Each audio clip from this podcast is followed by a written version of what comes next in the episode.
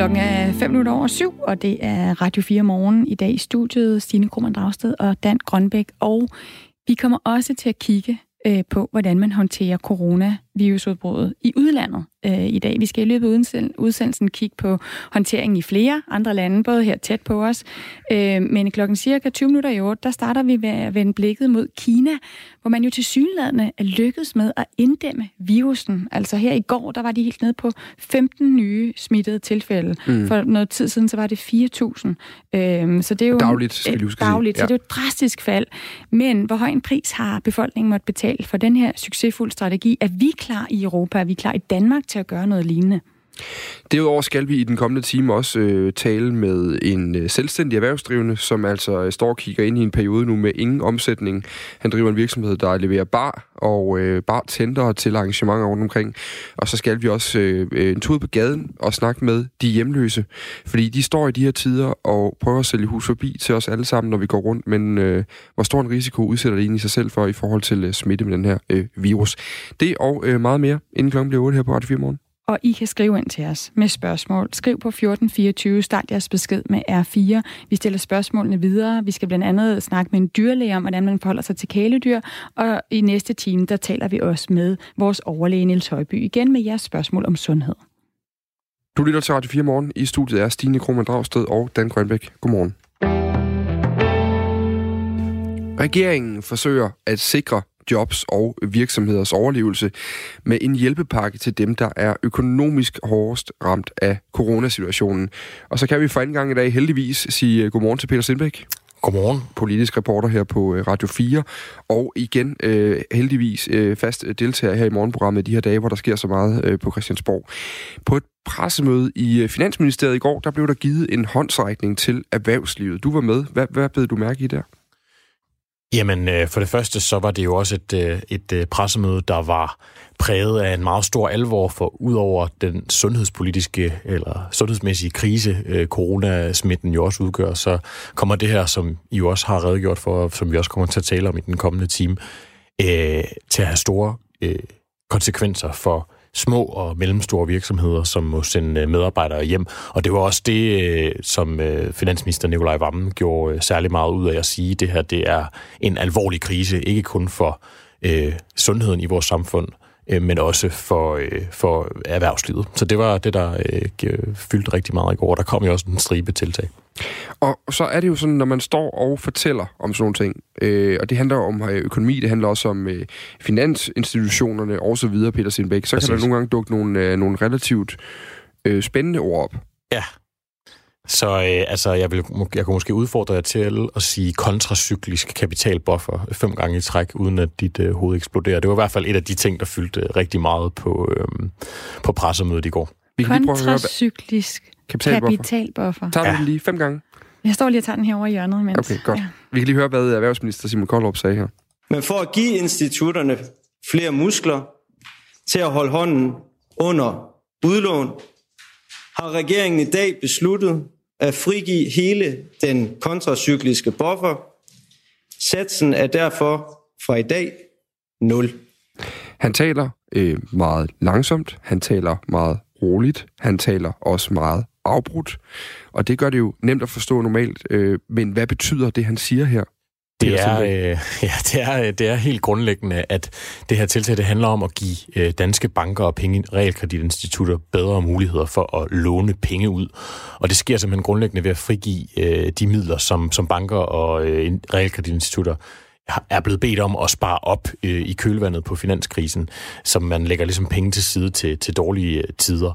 Og det, øh, den kontracykliske kapitalbuffer er i virkeligheden bare et krav til størrelsen på bankers og realkreditinstitutters øh, egen, egen kapital. Man, man anslår, at det her det ligesom giver en buffer til, til pengeinstitutterne på 200 milliarder kroner, øh, som man har til udlån.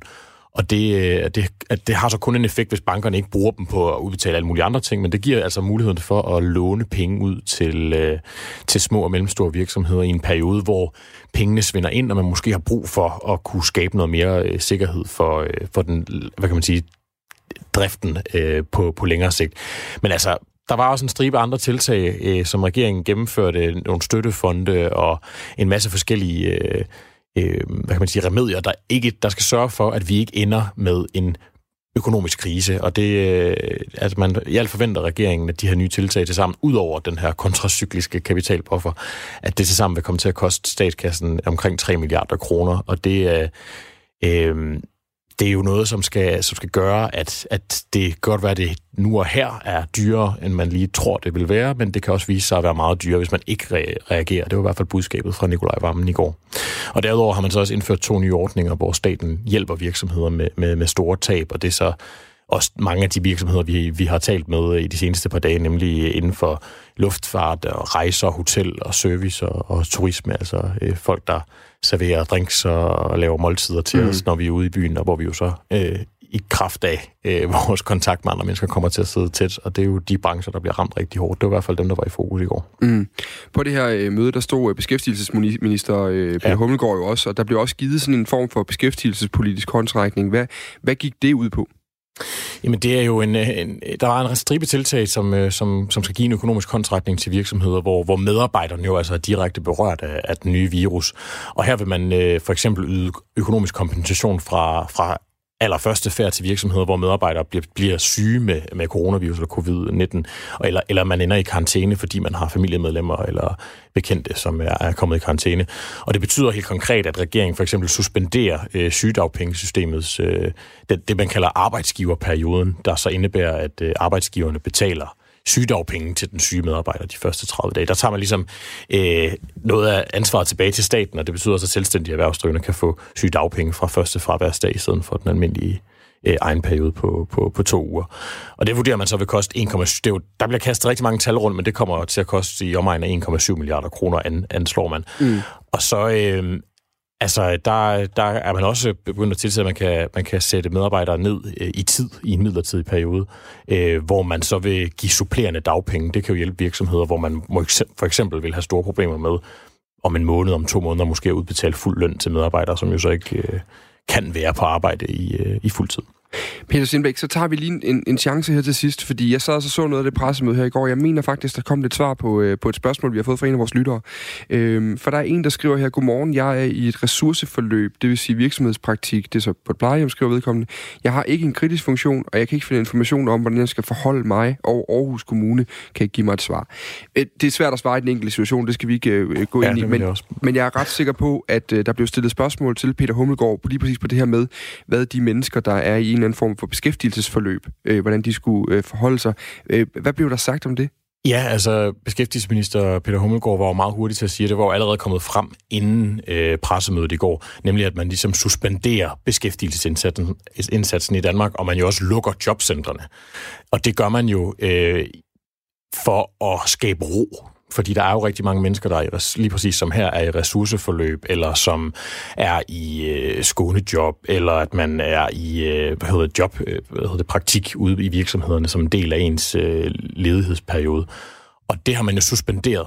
Så det, øh, der vil i den her periode ikke være, øh, hvad kan man sige, økonomiske konsekvenser. Du mister ikke klik i dagpengesystemet, og altså din kontanthjælp vil sådan, så, som sådan ikke blive beskåret. Og alle de her ting, det gør man for at skabe sikkerhed og sørge for, at folk jo ikke, som jo er udsatte borgere, øh, i hvert fald i øh, en øh, beskæftigelsesmæssig øh, sammenhæng, mm. at de heller ikke skal opleve, at deres øh, økonomiske fundament i en tid, hvor alle oplever usikkerhed omkring deres jobsituation i kraft af, at vi kan blive sat i karantæne hver øjeblik, det skulle være, eller at vi potentielt kan, kan blive smittet. At man ligesom holder hånden under systemet, så mm. vi ikke oplever et, øh, et, hvad kan man sige, økonomisk fundament, der skrider når der er nye meldinger fra politikerne om, hvad der foregår i vores samfund lige nu på forskellige parametre, hvordan man vil hjælpe, hvordan man vil indskrænke for at undgå yderligere smitte, så sidder Peter Sindbæk med til mange pressemøder derovre, og øh, jeg tager godt love her fra kanalens, øh, på kanalens vegne, at vi nok skal øh, få de vigtigste meldinger med i radioen. Takket være dig, Peter Sindbæk. Tak for det. Jeg skal i hvert fald gøre mit bedste. Tak skal I have. Det er rigeligt for os. Altså politisk reporter her på øh, kanalen. Og nu skal vi faktisk tale med en af dem, som er ramt lige præcis af det her øh, med, altså man kan sige, der, der er jo nogle af os, som sidder og er bekymret for helbredet, og så er der andre, hvor det netop også har øh, uoverskuelige økonomiske konsekvenser. Mm. Øh, en af dem øh, er måske dig, Anders Olsen. Godmorgen. Godmorgen. Øh, du ejer sammen med din partner Bar Mobil i, i DK, eller Bar Mobil DK hedder det, det er rigtigt? Ja, det er korrekt. Ja, der har hovedkontor i Odense øh, og ja. dækker hele landet. Øhm, fortæl os lidt om, hvordan jeres øh, marts måned ser ud. Ja, man kan sige, på den korte bane nu her, i forhold til, til efter at statsministeren gik på, der fik vi aflysninger af alle vores arrangementer her til, til den kommende weekend, øh, og har efterfølgende i går også fået, øh, fået aflyst alle, øh, alle arrangementer til weekenden efter. Så det har jo selvfølgelig en betydning for os, at vi ikke øh, har nogen omsætning de næste øh, 14 dage i hvert fald. Og vi kan lige sige, at øh, i barmobil.dk, der har I 16 freelanceansatte, hvor I 20 arbejder hver weekend. Øh, 20 procent er private kunder, øh, mens 80 procent er erhvervskunder, altså det vil sige virksomheder, som øh, I arrangerer fester, hvor I arrangerer fester for, for deres ansatte. Hvor lang tid kan I holde til ikke at have nogen omsætning? Ja, det afhænger jo lidt af i forhold til, hvad man kan, kan få af, af hjælp, fordi det er klart, at vi er, vi er ude og snakke med vores, øh, vores bank lige nu i forhold til at opretholde et likviditetsflow, kan man sige. Øh, fordi det på den korte bane, så rammer det også da lige nu her, så det vil være jamen allerede halvanden måneds tid, så vil vi være økonomiske problemer. Altså, så I er simpelthen ude og snakker om, at I skal låne penge nu for at kunne holde virksomheden kørende? Ja, vi vil godt kunne holde, holde virksomheden kørende nu her halvanden måned frem, så frem til alle arrangementer de vil blive, blive aflyst. Men øh, hvis vi så ikke får tilført noget kapital, så vil vi være presset likviditetsmæssigt, ja. Mm. Har, har I, øh, det, det ved jeg jo mange virksomheder gør, de ligesom altid har noget, noget kapital stående, som man, som man har til, til dårlige tider, hvad nu hvis folk ikke holder ja. fester for eksempel. Altså har I sat øh, penge ja. til side til, til dårlige tider eller uforudsete hændelser? Ja, vi har altid lidt ekstra penge stående i forhold til uforudsete omkostninger, kan man sige. Også i forhold til, hvis der skulle komme nogle tider, som vi måske ikke havde regnet med, øh, peaked på det rigtige tidspunkt. Øh, men øh, vi har ikke sat penge til side i forhold til en, øh, en pandemi som, som coronavirusen her. Det har vi ikke. Kan du prøve at sætte noget skala på for os? Jeg ved, øh, uden at vi skal selvfølgelig ind i noget konkurrenceforvridende med at høre præcis, hvordan jeres regnskaber ser ud, men, men altså, øh, hvor store beløber er der tale om her, at, at I mister i omsætning? Ja, men i forhold til os, så er vi jo stadigvæk en, en forholdsvis lille virksomhed, men øh, nu her i den, i den kommende weekend, og så næste weekend med, jamen der tager vi vel cirka 200.000. Mm. Okay. Vi, det er altså Anders Olsen fra Barmobil.dk, som vi taler med, som er en af de øh, virksomhedsejere, øh, som, øh, som bliver ramt af, af det her øh, coronaudbrud lige nu. Øhm, Anders Olsen, Skatteministeriet har for at hjælpe virksomheder, øh, som netop din, udskudt fristerne for betaling af, af arbejdsmarkedsbidrag og A-skat i fire måneder. Er det noget, der kan ja. hjælpe til at holde i oven vandet? Det er i hvert fald noget, vi er i gang med at kigge på. Øh, også øh, deres udspil i forhold til udsættelsen af moms. Øh, så det er da klart noget, vi er i gang med at lige kigge på sammen med vores rådgiver. Øh, og så, som jeg sagde før, så, øh, så er vi i dialog med, med vores bank øh, i forhold til, hvordan vi lige løser det på, på kort bane. Den store udfordring for os, den ligger i, at vi ikke ved, hvor lang tid det her det kommer til at vare øh, og hvad efterspillet på den her situation vil være. Øh, helt konkret, jamen, så mener jeg, at det kommer virksomheden til at at afmelde deres, deres sommerarrangementer, øh, så er det, det begynder at blive øh, hårdt for os. Og så øh, fik vi lige sagt det her med, at I har øh, rigtig mange freelance-ansatte, altså 60 freelance-ansatte, ja. øh, som altså arbejder på freelance-vilkår. Hvad gør I i forhold ja. til dem? Jamen, vi har jo en del samarbejdspartnere rundt omkring i landet, fordi vi forsøger jo selvfølgelig at, at hjælpe dem så godt videre som muligt, fordi de står selvfølgelig også afhængige af en indtægt, som, som vi ikke kan give dem lige nu. Men, øh, men mange af vores samarbejdspartnere, de ligger også inden for restaurationsbranchen, øh, og de er jo, hvis ikke øh, jamen mere hårdt ramt end os, så i hvert fald lige så hårdt ramt som os, og, og er lukket. Så derfor så har vi svært ved at sende dem nogle steder hen, hvor det er, de kan få de timer, som, som de gerne vil have. Nu, øh, nu nævner du selv det her med, med sommerfesterne. De kommer jo gerne fra sådan juni og hen over øh, øh, sommeren, men altså får I dagligt aflysninger ja. lige nu på, på ting, der, der ligger i de kommende måneder? Ja, det gør vi. Altså, vi har set aflysninger helt frem til arrangementer, der ligger i midt og slut april, øh, som vi lige sætter og snakker nu. Øh, og der, hvor det bliver kritisk for os, det er, hvis det er, at virksomhederne begynder at aflyse deres sommerevents i maj og juni. Så er det, vi bliver presset. Okay, og kan det her betyde, at virksomheden må lukke? Anders Olsen? Er vi, er vi oppe i det øh, lav, hvor I, øh, hvor I er presset på eksistensen ganske enkelt? Ja, jeg vil sige, hvis, øh, hvis lad os antage, at alle arrangementer blev, blev aflyst fra nu, og så til og med juni, så vil vi stå i en yderst kritisk situation, hvis vi ikke får tilført noget, noget kapital på den ene eller den anden måde. Det sagde Anders Olsen, altså fra Barmobil.dk. Tak fordi du ville være med her til morgen. Velbekomme. Og held og lykke med den, øh, den kommende periode. Vi kan sige, bare Mobil.dk, de kan ikke søge, hvis bare hvis der nogen, har tænkt over det, så kan de ikke søge kompensation for tab øh, på linje med arrangørerne, altså som i marts måned har aflyst eller udskudt arrangementer med mere end 1000 deltagere, eller arrangementer med, med under 1000 deltagere, som var målrettet folk i den, i den særlige risiko for coronavirus, for eksempel ældre og syge. Det er altså, det er altså med arrangørerne, der kan søge kompensation, og altså ikke en, en virksomhed som, øh, som bare mobil. Dan, vi får øh, en masse sms'er øh, med spørgsmål, og en hel del af dem kan vi jo sende videre, når vi taler med øh, vores overlæge professor Niels Højby, øh, som svarer på spørgsmål i næste time.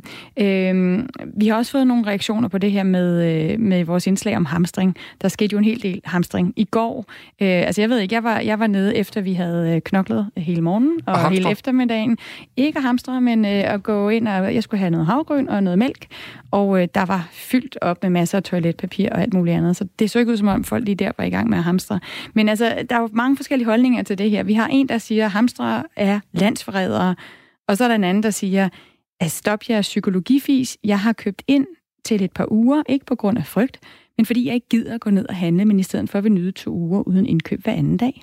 Ja, og det, og, og så det bliver brugt som et argument for, at det er noget pjat at snakke om hamstre. Men i princippet, så er det jo ikke... Altså, der er myndighederne har sagt, man skal lade være med at gøre det, fordi man går ned, og så i det øjeblik, man tømmer hylderne, så hørte vi jo fra, øh, fra Jonas Skrøder fra Rema 1000 i går, der er kommunikationschef, at problemet er ikke på længere sigt. De hylderne skal nok blive fyldt op igen, men problemet er, at hvis der så kommer øh, ældre, som skal handle ind derhjemme til på daglig niveau dernede, eller andre sårbare borgere, jamen så er hylderne altså stadig tomme indtil i morgen. Og det vil sige, at der er folk, der vil gå forgæves, hvis man selv går ned og tømmer, lad os sige, den der blå kasse, der altid står i køleskabet med mælk med, med gær, eller hvis man tømmer mælkecontainer, øh, øh hvad det nu kan være. Det kunne for eksempel være Jens' mor, som Jens har skrevet ind til os. Jeg bor, øh, nej, jeg har en mor, der bor i København, jeg bor selv i Skagen, øh, kan ikke være der for hende, jeg er bange for hende, noget man kan gøre med hensyn til mad for at hjælpe med mad til hende, og hun er 90 år.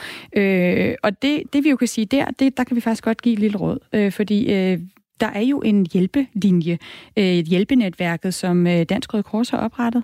Øh, det kan man gå ind, Jens, på nettet og finde, og der kan man altså måske blive connected med nogen, der, der kan hjælpe med at købe ind for for eksempel din mor. Så der er sådan nogle muligheder for folk, der sidder derude og er bekymrede, når de for eksempel ikke kan hjælpe deres egne forældre, fordi de bor i den anden del af landet. Så kan vi også lige... Øh, noget, jeg har undret mig over, Stine, når vi sad og så... Vi så jo alle de her tv-billeder af folk, øh, der var nede, og så kan vi kalde det hamstre, i hvert fald handle stort ind øh, den anden aften. Øh, jeg lagde mærke til flere indkøbsvogne, der havde folk købt masser af æg, og masser af mælk, og masser af øh, fløde og sådan noget ting. Hvis man nu skulle handle ind til lang tid af gangen, så tænker jeg, æg og mælk, det kan da ikke være det smarteste. Måske er det også bare det her med, at nu skal folk være hjemme, og så er der tid til at lave masser af pandekager og vafler og bage og alt det der. Man tror, man får tid til. Det ved altså, altså ikke, om folk får. Altså, et af de interview, jeg har hørt med nogle af dem, der har været rigtig lang tid i karantæne i Italien, det er, at det bestemt ikke er særlig let, det der med at være lukket inde med sine børn øh, og sin familie i lang tid, hvis man både skal have øh, hjemmeskolen til at fungere, sit eget arbejde til at fungere. Man kan kun gå ud lidt af gangen for at blive luftet. Øh, lad os se, hvor yndigt det bliver. Klokken er 7 minutter i halv 8. Regeringen har jo opfordret os danskere til at holde afstand til hinanden og undgå fysisk kontakt. Men faktisk bør danskerne også tage nogle forholdsregler, når det måske gælder deres husdyr. Husdyr som øh, hunde og katte kan nemlig bære øh, den her virus, vi alle sammen går og, og er lidt nervøse for i øjeblikket i pelsen. Godmorgen, øh, Nils Filtenborg Barnkop. Godmorgen. Du er øh, dyrlæge, og så er du medlem af faggruppen Familiedyr i den Danske Dyrlægeforening. Hvordan er det, at vi mennesker kan blive smittet igennem vores, øh, vores vores husdyrspils? Det kan vi faktisk, fordi øh, vores kæledyr er ligesom alle andre overflader. Hvis vi øh, nyser eller hoster på dem, så kan virus faktisk lægge sig på dem, og så på den måde kan den overføre smitten til, til andre mennesker. Og vi kan lige sige, at mere end 800.000 familier, øh, 880.000 familier øh, holder kæledyr herhjemme i Danmark. Langt de fleste øh, har en hund eller en kat. Og den her virus, den stammer jo faktisk efter sine oprindeligt fra vilde dyr, solgt på et øh, marked i øh, Wuhan i Kina. Øh, når vi så hoster på vores øh, hunde og vores øh, øh, katte, øh, det er så en ting, at det ligesom er i pelsen, men kan hunde og katte også selv få øh, den her virus og på den måde smitte mennesker? Altså bære den? Det er der ikke indtil videre evidens for, at de kan. Øh, der var en enkelt hund, der var testet positiv på et tidspunkt, men der fandt man ud af, at det ikke var hele virus, der var, så den var ikke inficeret på den måde. Øh, så indtil videre ser det ud til, at de kun kan bære den videre. De kan ikke selv blive inficeret og smitte øh, videre i kæden. Jeg synes, det er ret skægt der, fordi vi kender alle sammen situationen. Det gør jeg i hvert fald, som sagt, med et lille barn. Altså, man går en tur på gaden, så kommer der en hund gående, og den her hund er sød selvfølgelig, og øh, øh, knægten har lige lært at sige wow, og så stopper man, og så øh, skal der lige nusses lidt og sådan nogle ting. Er, er det nogle af de ting, som vi simpelthen bare skal droppe lige i øjeblikket, øh, Nils Filtenborg Bankop? Eller Bankop? Ja, det må vi nok sige, det er. Men det kommer jo lidt som automatisk, fordi rigtig mange går med deres hund i snor, eller bør gøre det i hvert fald. Og øh, i og med, at vi skal holde de her 2-3 meters afstand til hinanden, så kommer vi ikke inden for en radius, øh, hvor vi kan stå og kæle med andres hunde. Øh, så af hensyn til alle bør vi holde os for os selv, øh, når vi går tur med hunden. Hvor meget kan... Altså, jeg tænker, vi har fået at vide, at hvis vi vasker hænder rigtig grundigt, så kan det godt øh, fjerne virus. Det er lige så godt som at, bedre end at bruge håndsprit, siger flere forskere faktisk. Øh, vi kan vel også bare vaske vores dyr noget oftere. Altså, er der nogle regler for sådan noget, hvor tit man kan smide øh, katten eller hunden i bad? Nej, der er ikke nogen deciderede regler for det. Altså, de kan jo tåle vand og sæbe, som vi andre kan. Øh, så vidt man så bare bruger øh, hunde- eller katteshampoo. Mm. Øh, og det er jo det, der hedder nøgenvirus, det vil sige, at den er meget følsom for vand og sæbe, så, øh, så det vil være en god idé at gøre, men det, det, vi skal stadigvæk hindre smitten i at komme videre. Så, så den her afstandstagen til hinanden på de der 2-3 meter gælder jo stadigvæk. Så, så øh, det giver os ikke anledning til at komme i mere kontakt med hinanden, fordi vi vasker hænder eller vi vasker hundene. Måske en, måske en lidt større udfordring, hvis man har en hest, for eksempel, man skal have vasket.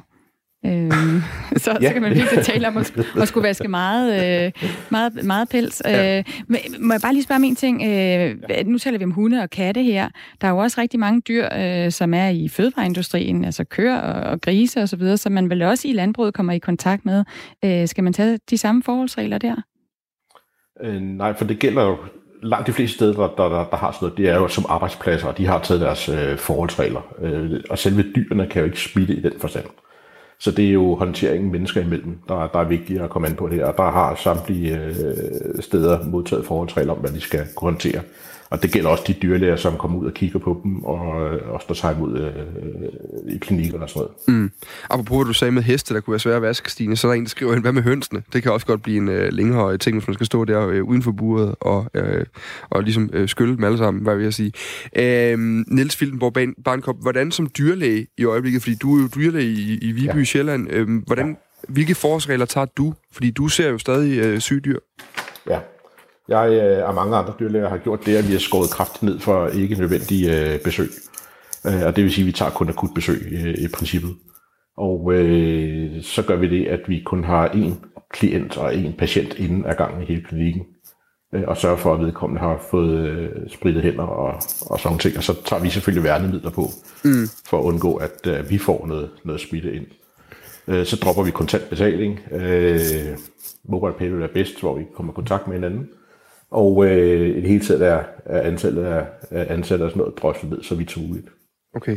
Altså jeg tænker også, nu ved jeg, fordi vi havde, vi havde dyr, da jeg var barn, og der kan jeg da huske, at når vi var ved dyrlægen, så var det stort set altid efter telefonisk aftale først, at inden man kørte derned. Der er ikke så meget det der med, at man tropper op, som man ville Nej. gøre ved en læge for eksempel. Men, ja. men, øh, men er det også noget, øh, er der folk, der møder op med deres dyr, og skal de, øh, de skal vel så også lade være med det? Øh, vi har alle sammen informeret via Facebook stort set, og de er blevet rigtig dygtige til at gøre, som det bliver sagt, nemlig at øh, man altid skal ringe først, uanset om det gælder foderkøb, eller recepter, eller konsultationer. Mm. Øh, og det her accepterer folk. De har, har været rigtig flinke øh, til at lyde, hvis man skal sige sådan. Niels Filtenborg Barnkop, tak fordi du var med her. Selv tak. Altså øh, dyrlæge i øh, Viby Sjælland, og det er medlem af faggruppen øh, Familiedyr i den Danske Dyrlægeforening. Et af de spørgsmål, øh, som, som vi nok ikke lige kan stille videre til Nils Fildenborg Barnkop, men, men som er interessant, som en, en lytter har skrevet ind om, det er det her med, om der er nogle journalister, som har stillet sig kritisk over for covid-19, altså coronavirusets oprindelse øh, det her med flagermus-hypotesen, om den er blevet eftervist. Øh, det er jo noget, vi kan prøve at gå videre med, men øh, så vidt jeg ved, så når man har kigget, man har jo fået nu, så man kan kigge tilbage i DNA'et for det her virus, så er der faktisk tvivl om, om det er startet på, på det her fiskemarked i Wuhan. Det er i hvert fald der, det er blevet spredt, men det er måske faktisk opstået lang tid før, og med stor sandsynlighed fra et vildt, øh, vildt dyr. Men det er jo noget, vi, vi kunne kigge videre på, om det er noget, vi kan få svar på. Hvis der er nogen, der ved noget om det, skriv ind til os 1424, start jeres besked med R4. Uanset hvad, så er der jo mange perspektiver i det hele taget, som bliver... Øh som bliver undersøgt nu. Altså nu er vi ligesom kommet over den største informationsbølge som medier, øh, hvor vi ligesom også har, har den rolle. Så der er jo mange øh, ligesom, øh, perspektiver i det her, som, som løbende vil blive øh, grænsket nu i de kommende uger. Det tror jeg godt, jeg kan love både for os og fra øh, mange andre øh, danske mediers øh, øh, øh perspektiv. Klokken er øh, godt og vel øh, halv otte. Det betyder, at vi skal have et øh, nyhedsoverblik, Stine, med øh, Henrik Møring.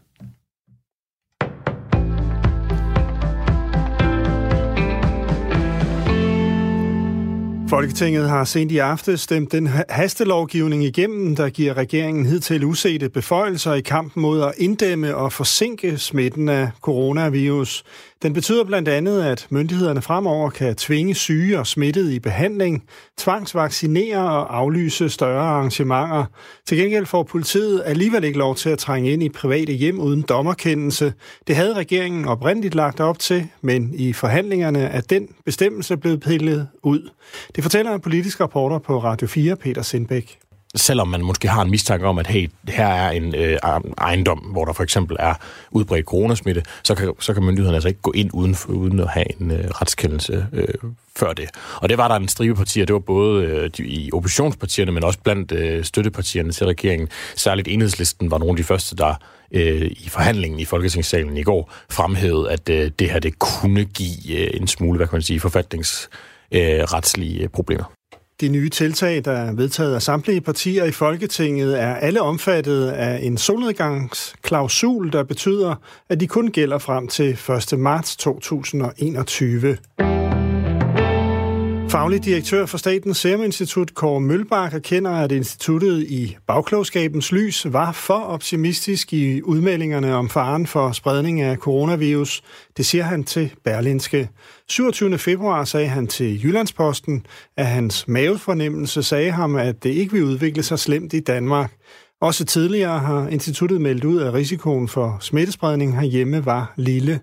Vi var tydeligvis for optimistiske i vores udmeldinger på det tidspunkt, men jeg fortryder ikke, hvad jeg har sagt. Husk på, at det ikke alene var vores vurdering, siger Kåre Mølbak til avisen.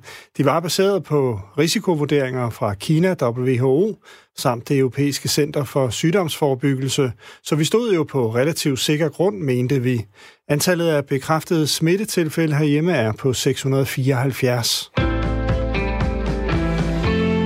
Coronavirus er den værste sundhedskrise, Frankrig har stået over for i et århundrede. Det sagde den franske præsident Emmanuel Macron i aften sin tale til nationen. Cette épidémie qui affecte tous les continents et frappe tous les pays européens est la plus grave crise sanitaire qu'ait connue la France depuis un siècle. Frankrig lukker alle børnehaver, skoler og universiteter fra på mandag. Et forsøg på at begrænse smitte med coronavirus. De er lukket på ubestemt tid. Bekymrede børn og unge får nu deres egen corona-hotline. Klokken 9 åbner en ny telefonlinje i det nationale sovcenter, fortæller direktør Preben Engelbrecht. Jamen det gør vi, fordi at øh, rigtig mange øh, børn og unge, de er bange nu og har brug for at, øh, at snakke med nogen. Og vi ved også, at rigtig mange forældre er i tvivl om, hvordan de taler med deres børn omkring coronavirusen. Og der tænker vi jo også, at der kommer måske flere og flere sygdomsramte øh, familier. Så derfor så stiller vi vores psykologer til rådighed øh, syv dage om, øh, om ugen. Den nye hotline er åben alle dage fra kl. 9 til 16. Ifølge direktøren er der ikke sat en slutdato for telefonlinjen. Den fortsætter, så længe der er behov for den. Telefonlinjen er for både børn og forældre, der har spørgsmål eller er bekymrede. Det Nationale Sorgcenters psykologer har i mange år erfaring i at tale med børn, unge og deres familier om sygdom og bekymringer i forbindelse med sygdom. Man kan ringe til psykologerne på den nye telefonlinje på nummeret 69 16 16 67. Først skyde med en del byer, måske med havl, men i løbet af dagen nogen opklaring fra nordvest, 3-7 grader og jævn til hård vind omkring vest.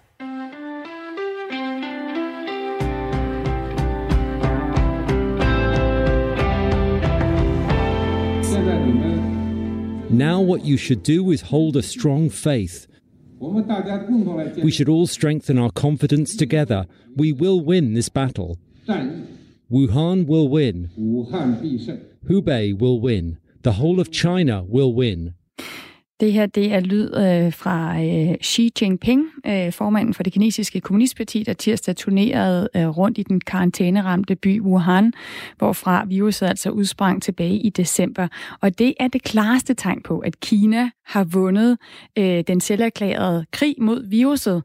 I Wuhan der sagde Xi Jinping, at det var den heroiske indsats af det kinesiske folk, der har ført til, at kurven er knækket. Og, og øh, torsdag blev der jo kun øh, registreret 15 nye tilfælde, øh, smittetilfælde i Kina, modsat øh, over 4.000 for en måned siden, altså når vi taler på daglig basis. Med os fra Beijing, der har vi nu Philip Rohn. Godmorgen. Godmorgen. Øh, du studerer til dagligt på Renmin øh, Universitetet i Kina. Hvordan er Kina nået det her til? Altså fra 4.000 nye smittetilfælde hver dag for en måned siden til nu 15, og når man går ind og kigger lige nu, så er det jo kun 8 for eksempel, som vi har øh, i dag indtil videre. Ja den helt store årsag, det er jo den øh, karantæne, som øh, Wuhan-byen i Hubei-provinsen blev lagt under relativt tidligt. Altså man erklærede den her epidemi den 20. januar, og så der annoncerede man, at der ville komme drastiske tiltag. Og så den 22. januar om aftenen, der lukkede man helt ned for Wuhan. Og det vi så der, det var jo, at altså alle fly- og togforbindelser ud af en af byen blev lukket. Og så så vi også, at øh, videoer af altså gravkører, der simpelthen gravede landeveje op, for at folk ikke skulle kunne forlade den i bil. Um, og det betyder jo så i dag, at uh, to tredje, eller halvdelen af alle tilfælde er inde i Wuhan, og to tredjedel af alle smittetilfælde i Kina er inde i Hubei-provinsen. Og øh, der er jo nogle øh, kloge mennesker med lange regneark, der har kommet frem til, at øh, den her intervention, man lavede så tidligt, øh, betyder, at øh, eventuelt smittet kunne have været 67, øh, 67 gange højere, hvilket vil sige noget i nærheden af 7 millioner mennesker kunne være smittet, hvis man ikke havde gjort det her. Så det har haft en, en, en kæmpe, kæmpe betydning. Derudover har, har man lavet, øh, man annonceret tidligere, at der var gratis sundhedstjek, hvilket betyder noget i Kina, fordi de har et dyrt sundhedssystem, øh, så folk ikke øh, fra, fraholdt sig fra at blive tjekket, øh, men, men derimod blev tjekket og behandlet derefter. Og så har man lavet sådan den helt øh, nede på jorden overvågning. Den er sket i, øh, på to måder. Det ene det er lidt mere moderne, det er teledatalogning, hvor man har holdt, øh, hvor man har holdt øje med, hvilke mennesker, der har rejst ud og ind af Hubei og Wuhan, og så er det ligesom givet dem besked om, prøv at I har været i kontakt med nogle mennesker der.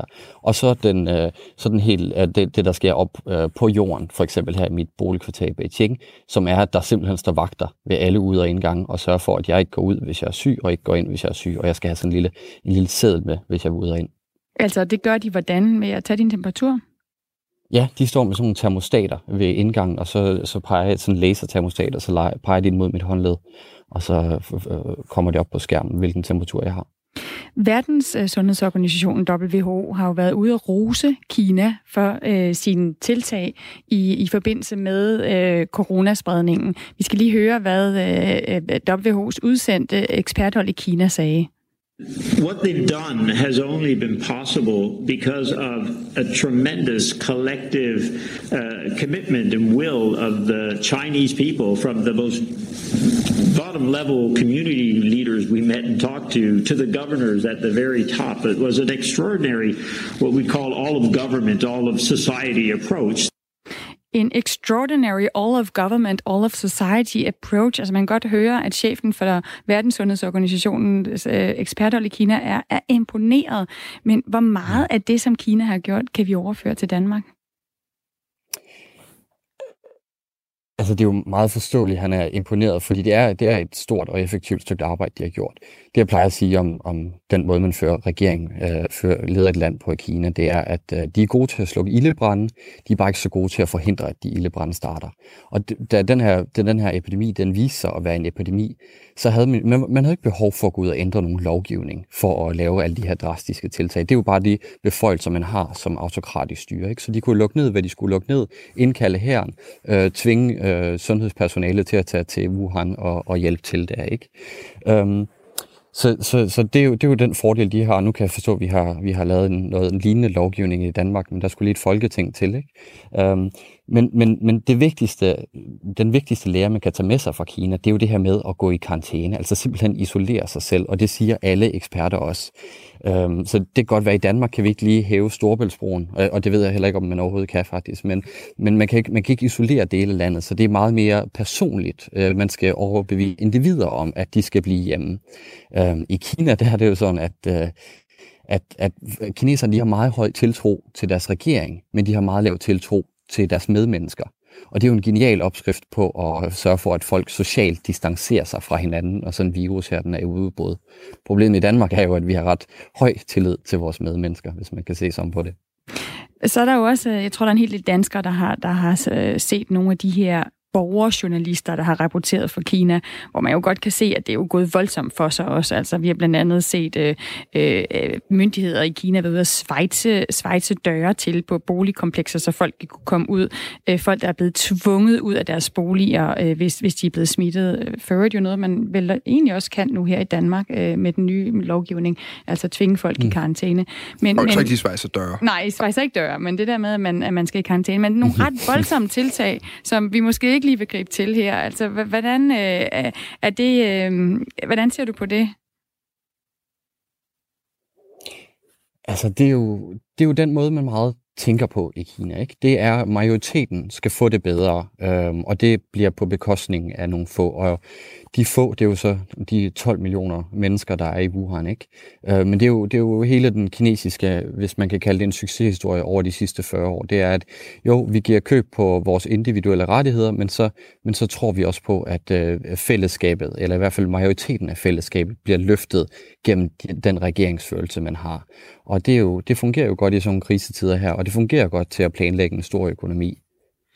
Øh, nu er det jo så Europa, der er epicentret for epidemien i øjeblikket. Det synes som om, det går meget bedre i Kina. Hvad siger Kina til, hvad der sker her i Europa nu?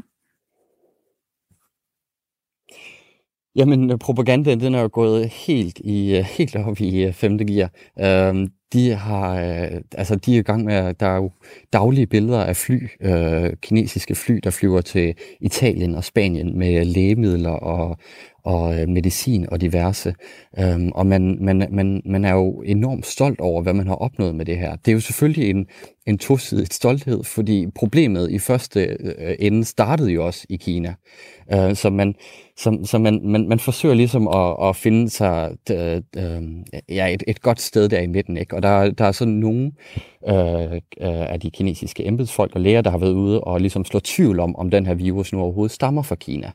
Fordi at øh, Kina har, har slået sig meget op på at være, være en ansvarlig stormagt, altså modsat USA for eksempel, hvor øh, finanskrisen jo udsprang og, og ødelagde hele verdensøkonomien i et par år. Ikke? Så siger Kina, at vi er meget mere ansvarlige. Så det her, den her virusepidemi, der nu breder sig over hele verden, den er jo så et, øh, et dementi på, på, på, på den, øh, den, den besked. Så man vil simpelthen gerne have lavet en ny historie med, at det her måske slet ikke er udsprunget øh, fra Kina.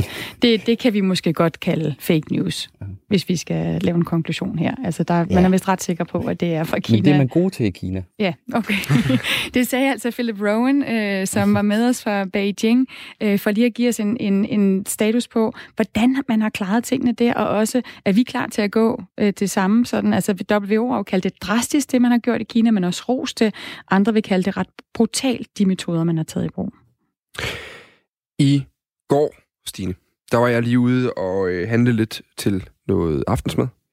Øh, ikke, nej, jeg ved ikke, hvad du har tænkt dig at spørge om noget. Nej, jeg var ikke ude at fylde nogle indkøbsvogne. Jeg var ude at handle en lille smule. øhm, og der, en, ved den lokale øh, dagligvarerforretning, jeg plejer at handle i, der plejer der altid at stå en, øh, en mand udenfor i øh, sort tøj med gul skrift på brystet, hvor der står hus forbi. Og så står han og siger, Goddag, min ven og så vil han gerne sælge et øh, hus forbi blad øh, til mig. Han stod der ikke i går. Han stod der heller ikke for tre dage siden, da jeg var nede og kigge. Og i går stussede jeg lige over det i to sekunder og tænkt, øh, det kan da være, at øh, han øh, bliver hjemme på grund af det, der foregår lige nu. Men du kommer formentlig til at se færre hjemløse husforbisælgere i de kommende uger. Måske er min husforbisælger en af dem. Fordi på grund af coronaviruset, så opfordrer foreningen bag husforbi nu sælgerne til at indstille salget, øh, med mindre det er øh, livsnødvendigt. Og øh, nu kan vi sige øh, godmorgen til øh, Paul Struve øh, Nielsen, der er redaktør på Husforbi. Godmorgen er det ikke, man kan jo starte med at sige sådan lidt, lidt polemisk måske, men er det ikke næsten altid livsnødvendigt øh, for en hjemløs at, at sælge øh, hus forbi? Jo, det er det jo næsten, og det er også en frygtelig situation. Øh, den er et eller andet sted katastrofalt for os. Vi kender ikke omfanget, men øh, hus forbi handler om penge. Det gør det. Øh, avisen koster 20 kroner, men det handler jo også om værdighed og anerkendelse og om at udsætte mennesker, som står uden for arbejdsmarkedet, og mange også uden for boligmarkedet, at de kan blive en del af samfundet ved at være en del af hus forbi, og ved at stå og sælge den her vis. Og nu er det samfund, der er lukket ned. Det er samfund, der har nogle problemer. Øh, nogle problemer, som også kan ramme hus forbi sælger, som kan ramme os alle sammen. Og så, så er det jo nødvendigt, at hus forbi også tager de samme skridt, som man gør i resten af samfundet, og prøver på at undgå, at den her smitte bliver spredt. Det, det, det er jo sådan logikken bag, at, at gøre det her. Og nu fik jeg, nu vil jeg bare lige hurtigt ret mig selv. Jeg tror, jeg fik sagt lige før, at den her øh, hjemløse sælger, der, der står ude foran mit dagligbutik, var blevet hjemme. Det er han jo så nok ikke. Øhm, men vi kan lige sige, at generelt så har Hus Forbi omkring 3.000 registrerede sælgere over hele landet. Nogle er hjemløse, andre er tidligere hjemløse. Og alle er socialt udsatte i hvert fald. Hus Forbi koster som sagt 20 kroner, som Poul Strove også siger her.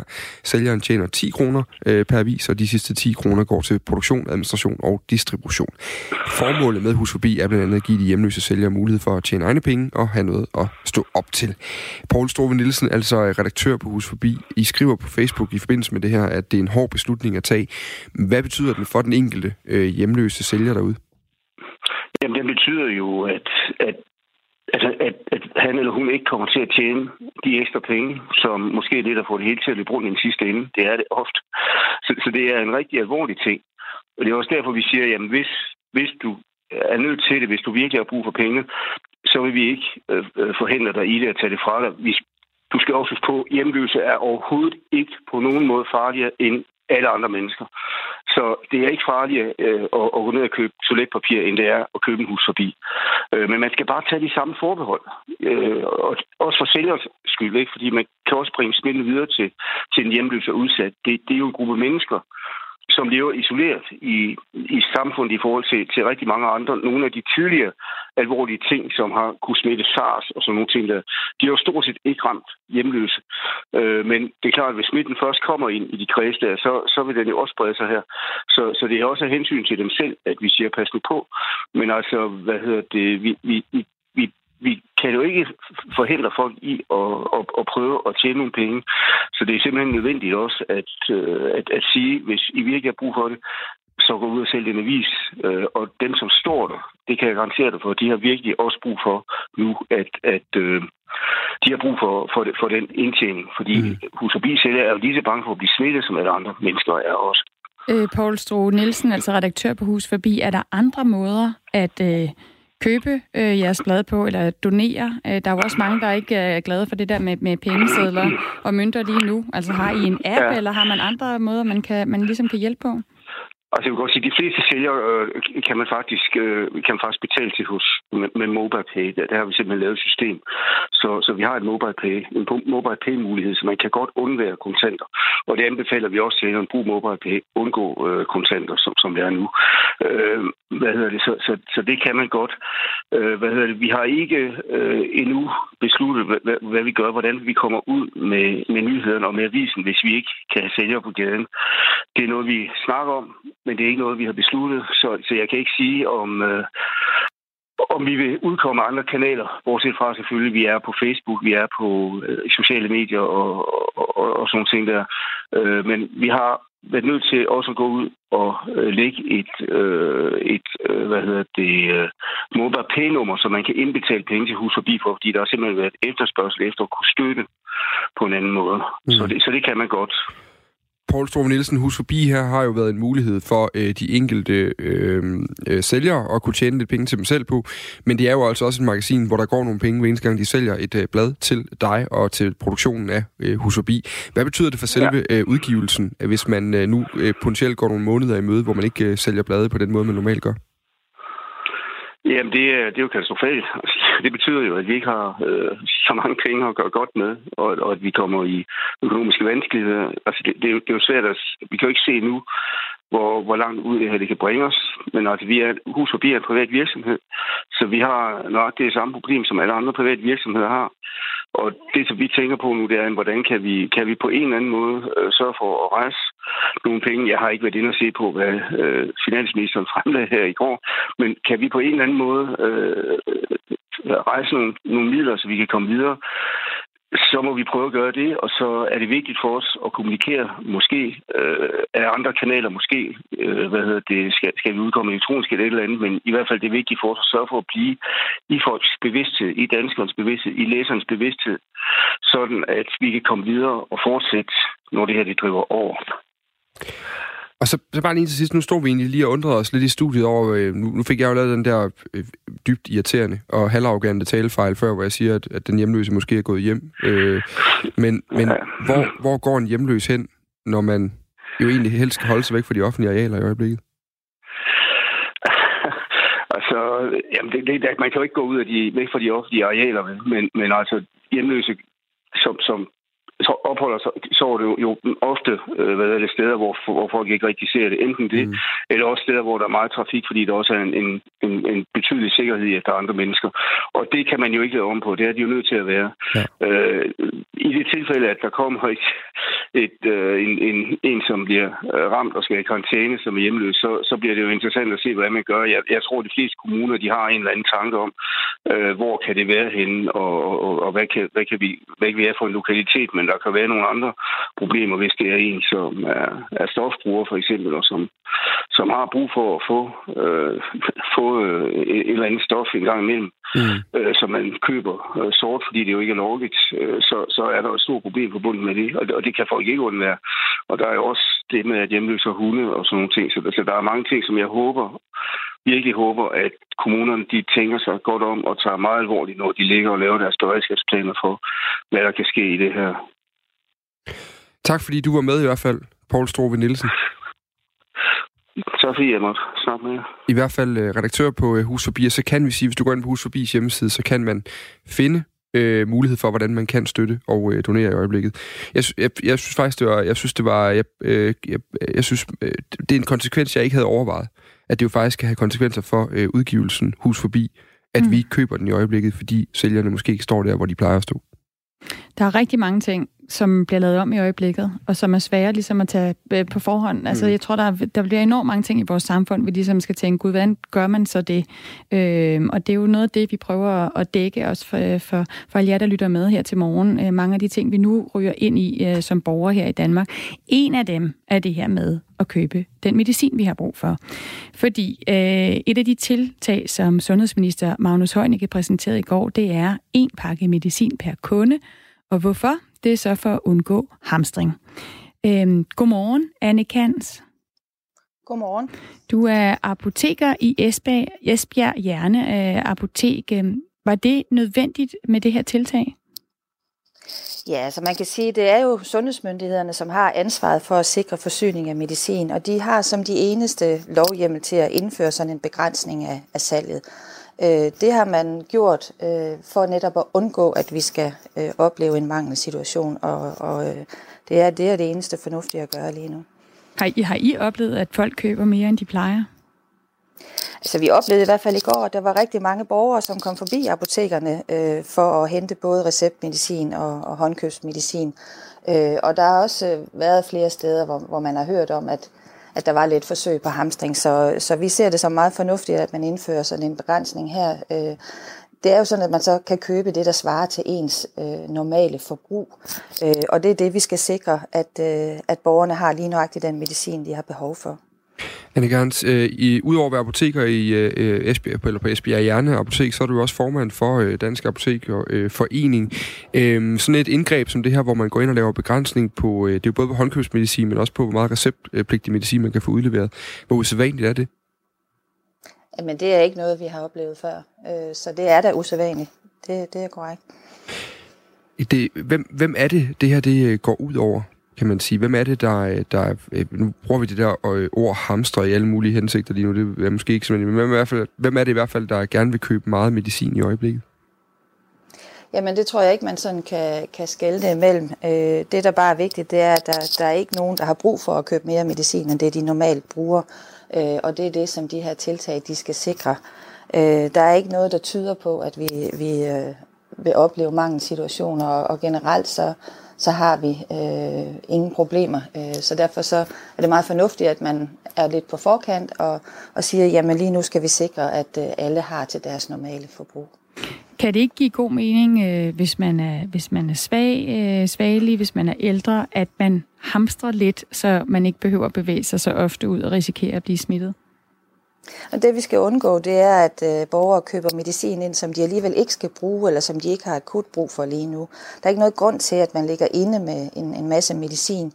Øh, så, så hvis vi alle agerer ansvarligt, så vil der ikke øh, være mangel. Og, øh, og, og altså, det er selvfølgelig det værste scenarie, det er, hvis, hvis vi pludselig mangler livsvigtig medicin til vores ældre, svage og syge. Men, men, øh, men netop det her tiltag skal jo sikre, at øh, alle får det, som man øh, har brug for, det der passer til ens normale behov, øh, og så er der ikke noget, der tyder på, at der vil opstå mange situationer.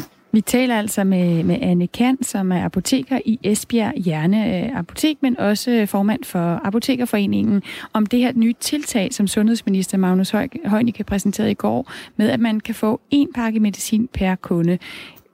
Hvad gør I, hvis der kommer en patient ind, som for eksempel skal have to pakker penicillin udleveret for at færdiggøre sin kur? Ja, yeah, altså vi har jo fået de her øh, retningslinjer i går, og øh, vi har fuld forståelse for, at det skal være meget øh, enkelt, når man skal melde noget ud, der skal virke så hurtigt og på alle. Men der er øh, nogle små uklarheder, som vi også har øh, meddelt øh, styrelsen, og øh, om så vi forventer, at der kommer en afklaring af. Og det er netop, som du nævner, at øh, hvis man er sat i en antibiotikabehandling, jamen så kan der nogle gange være behov for, at man skal have tre tabletter dagligt i 10 dage. Det passer ikke med en pakning, der skal to til.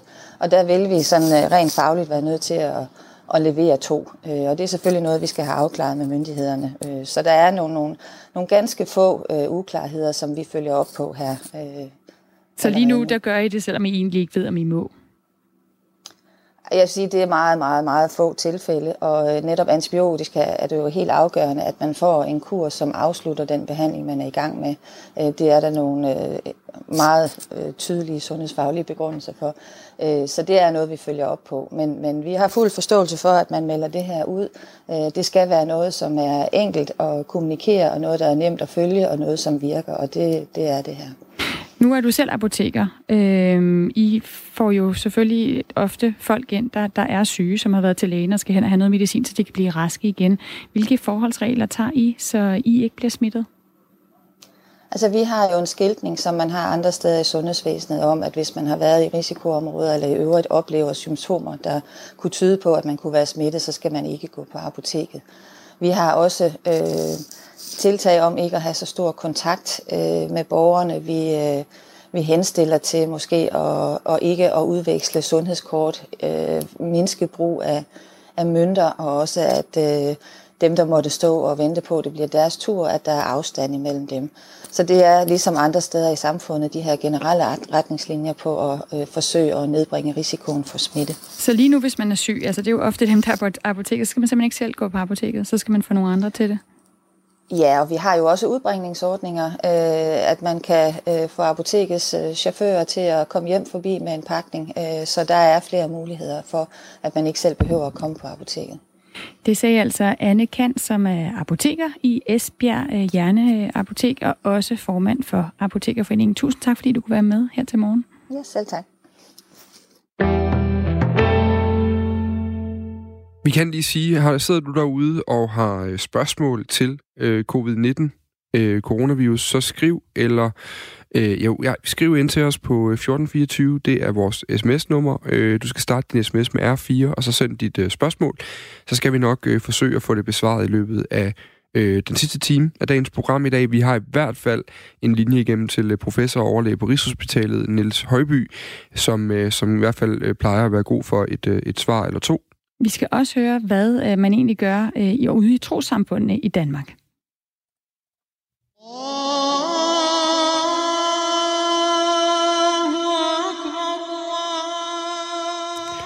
Sådan her lyder det, når der bliver indkaldt til muslimsk fredagsbøn, for eksempel. Men der er ikke meget indkaldt til i dag, fordi moskéernes fredagsbønder er aflyst i hele landet på grund af coronaviruset. Det samme gælder for gudstjenesterne på søndag.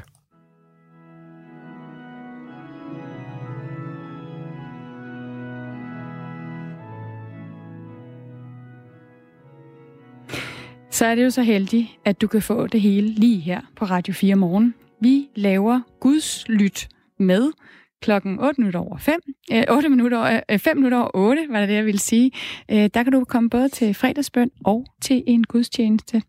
Øh, så lyt med øh, her øh, lidt efter nyhederne. Og det vi også lige kan sige, det er, du kan også lytte med over weekenden. Når vi slutter her om en time, så vil vi nemlig øh, i weekenden sende et weekendprogram, der vil øh, køre fra øh, 8 til 10 om morgenen. Og der vil du kunne opleve alt det, som du ikke kunne komme til at opleve i weekenden. Vi vil gerne genskabe det for dig i din radio. Altså inddrage jer lyttere. Derfor så opfordrer vi også til at byde ind med oplevelser, som I gerne vil have genskabt. Altså det kan være foredrag, det kan være koncerter, det kan være biografture, det kan være øh, øh, brætspilleaftener i den lokale pensionistklub. Alle de der ting der, som lige nu er aflyst, fordi coronasmitten øh, altså, øh, er, er aktuel, dem vil vi genskabe i din radio. 8-10, du skal bare øh, skrive ind til os, og lige give os et bud på, hvad er det, du gerne vil have genskabt. 14.24, start din besked med R4. Nu er klokken 8, og der er nyheder.